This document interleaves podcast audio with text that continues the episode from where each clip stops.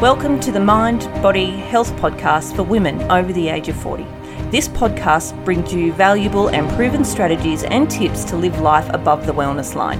And these tips can be implemented immediately so you can step into each day with confidence, energy, and passion. And now, your host and Amazon number one best-selling author, FILEX fitness industry speaker, mind body health coach, and founder of Personal Fitness for Women. Please welcome Louise Skene.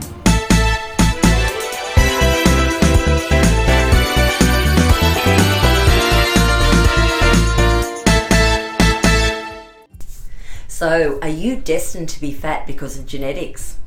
Hi, I'm Louise Skeen, and thanks for joining me today on Series 2, episode number 10 of my vlog podcast about women's health issues and concerns and questions. And look, after being in the fitness industry for well over 35 years, I love to be able to share my knowledge and my experiences with you. And this particular topic, when it comes to genetics, and does genetics play a part in us needing to be concerned about our weight? Well, this is what I'd like to address because there's so much controversy around it. And um, and look again, as I said, I've been in the industry for a very long time, and I've heard this come up too many times, and it's it's really hard to speak to somebody who is convinced that genetically they're doomed from the onset and so therefore they're going to struggle with their weight for the rest of their lives.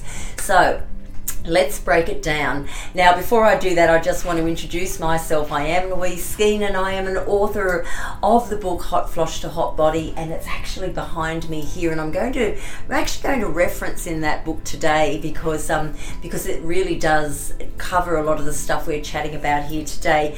And, uh, and I've been in the fitness industry, as I said, a very long time and work in nutrition and health and, and improving, um, you know, to be the best version of all ourselves from mindset as well, which is super important.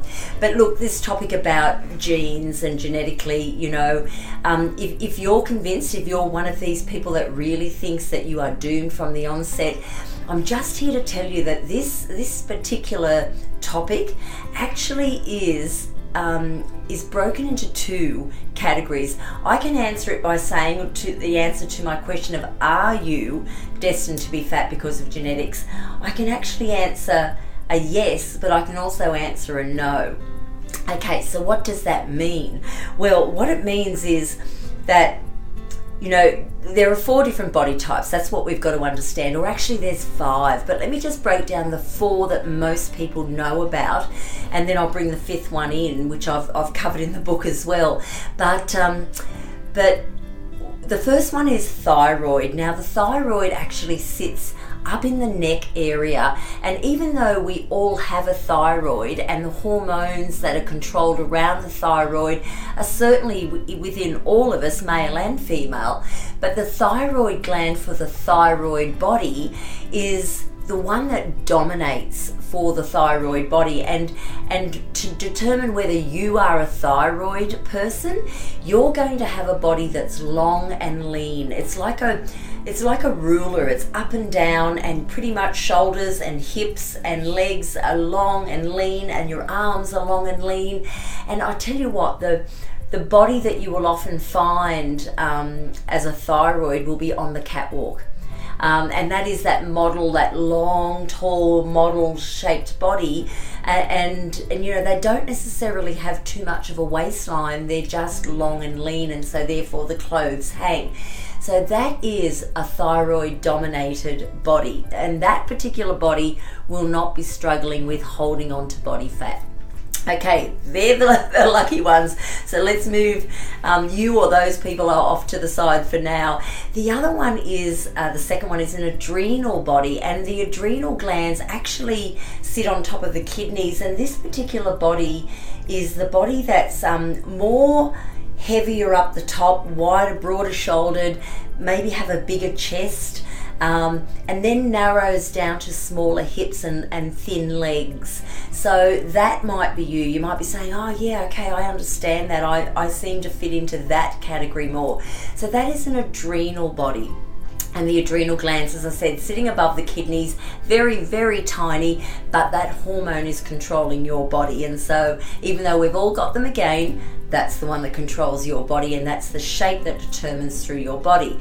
Then there's the gonadal body, and the gonads um, are basically around the ovaries, and this is my type of body. It means that we tend to have the same width, shoulder, and hip, and we draw in at the waistline. So some people call it an hourglass, um, but that is that is certainly possibly the shape um, that we're looking at there, but we are the kind of body, we have the kind of body that stores fat on the lower part of our body. So, inner thighs, outer thighs, some people have really dominating saddlebags um, or, or larger extended glutes, which is your bottom, um, and can carry a little bit around the tummy as well. So, so that is a gonadal body, and, and the gonads, um, the ovaries area dominates that particular woman. And then there's the pituitary, and the pituitary um, body is is basically the glands at the base of the skull, and and this particular body I call the baby doll, and um, and I say it affectionately because it reminds me of when I was a child, and you'd go to the fair and you'd buy these dolls on a stick, and they had little tutu on, but they were always you know cuddly. They're like a even though they were plastic, they had a cuddly shape to them, and this is what a gonadal, um, sorry, a pituitary body is like. It has this um, this this softness under the skin, and so there's a more fluid under the skin rather than fat necessarily. Okay, it's not that it's always fat under the skin, but it can be more fluid retention under the skin that gives that softness to the texture of the skin. So, so they're the four most dominating ones that you'll see in society. But then there's a fifth one that I've written about in my book as well, and and it's one that's not talked about very much, and it's the the hormones dominated around the liver region, and and this is the one that stores predominantly out the front. Um, a, protrusion comes from the stomach, almost like a pregnant person. And men and women are like this. And you you can often say it's almost like a beer gut appearance side on even front on, they almost look uncomfortable. They've got this protrusion out the front, and it's very, very hard to shift. And that is the liver-dominated person. So, so with all that now understanding the different body types and you determining which one you fall into, and if you'd like any more information on that, please do drop me a line. I'm very happy to talk to you further about that. Um, but but now that you understand that those body types we, we pretty much are all born somewhere in those categories, but we don't come out morbidly overweight or obese, okay? We all, you know, come into this world you know, we might be a little bit chubby, but everything very, very quickly falls into place for us. So, when I say it's a double edge as to whether that question of can genetics cause you to be um, overweight or, or, or, or fat, to a degree, for some people, for some people, not everybody, that again, um, research would have to tell you, doctors would have to do tests on you to tell you whether you fall into this category. But if you do, the maximum um, excess weight that you would carry opposed to somebody that that doesn't have the same gene would be 30% more body fat. Okay, 30% more only. So it's not that you can say, oh, you'd be 100% more to the average person that doesn't have that gene. Okay, so it's only 30% more. So you've got to weigh that up and say, well, okay, let's say you are convinced that your genes are making you fat, your, your hereditary genes through the family, and you think that that is what's causing you to be constantly storing body fat, holding on to body fat, or morbidly overweight slash obese, then just bear in mind that this is where I'm going to go to the second answer to the question being no, it's not necessarily true because if you're only carrying an additional 20 to 30% more than, say, someone like myself, you would not even get into the category of morbidly overweight or obese. Do you understand what I mean? Okay. Yes, you'd be having a little bit more body fat on your body, 20 to 30% is not 90 to 100% more or 200% more or 600% more. It's 20 to 30% more. Okay, so yes, you would still struggle a little bit more than say I would trying to maintain my weight, but but you cannot become overweight, you know, and obese unless you've got habits that are not serving you well. So I know that seems like a gunshot between the eyes there to tell you something so bluntly, but they are the facts. They are the researched facts that are out there. So, yes, you can claim that genes may be a cause to 20 to 30%, but the rest of it comes from your decisions, your choices, and, and what's been etched into your CD of life, as I call it, and, and what, um, what you fall back on. So, let's try and, and be real true to ourselves now and stand you know stand ethically as to to where we are. And you know if you are concerned whether you are the the one that falls into that 20 to 30% go and see your GP about it and get some tests done if they can do that for you but but if you, you're not overly concerned or you're determining, okay, there's the facts, I can could be the 20 to 30%, but I feel as though I'm 100% more or 200% more, I need to change my lifestyle. And what that means is drink lots of water, okay, six to eight glasses at least a day to flush the toxins out of your body.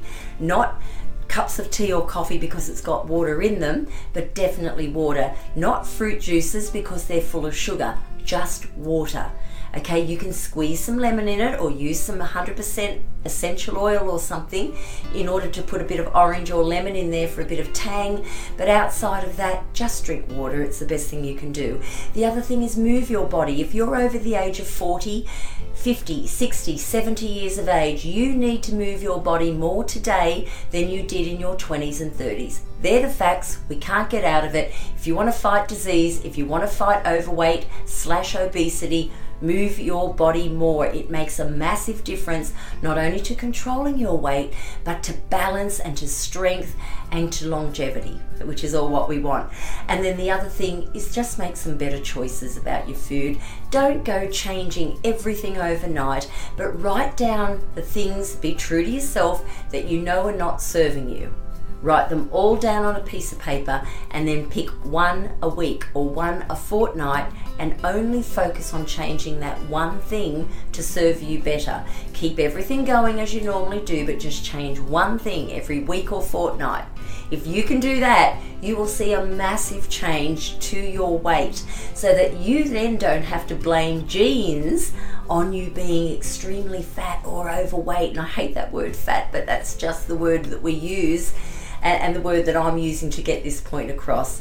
So, I hope that all made sense to you today. I, I hope that, um, you know, I've not offended anyone. I certainly don't want to ever do that. But if you do want to know more, don't hesitate to drop me a line.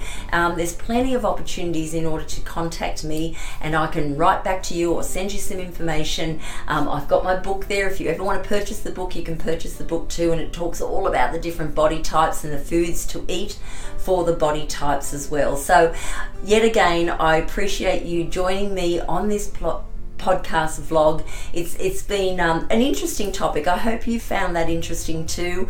So you know, we've, we've got a double edge to answer that question. It's all there for you. You might want to listen to it again to understand your body type.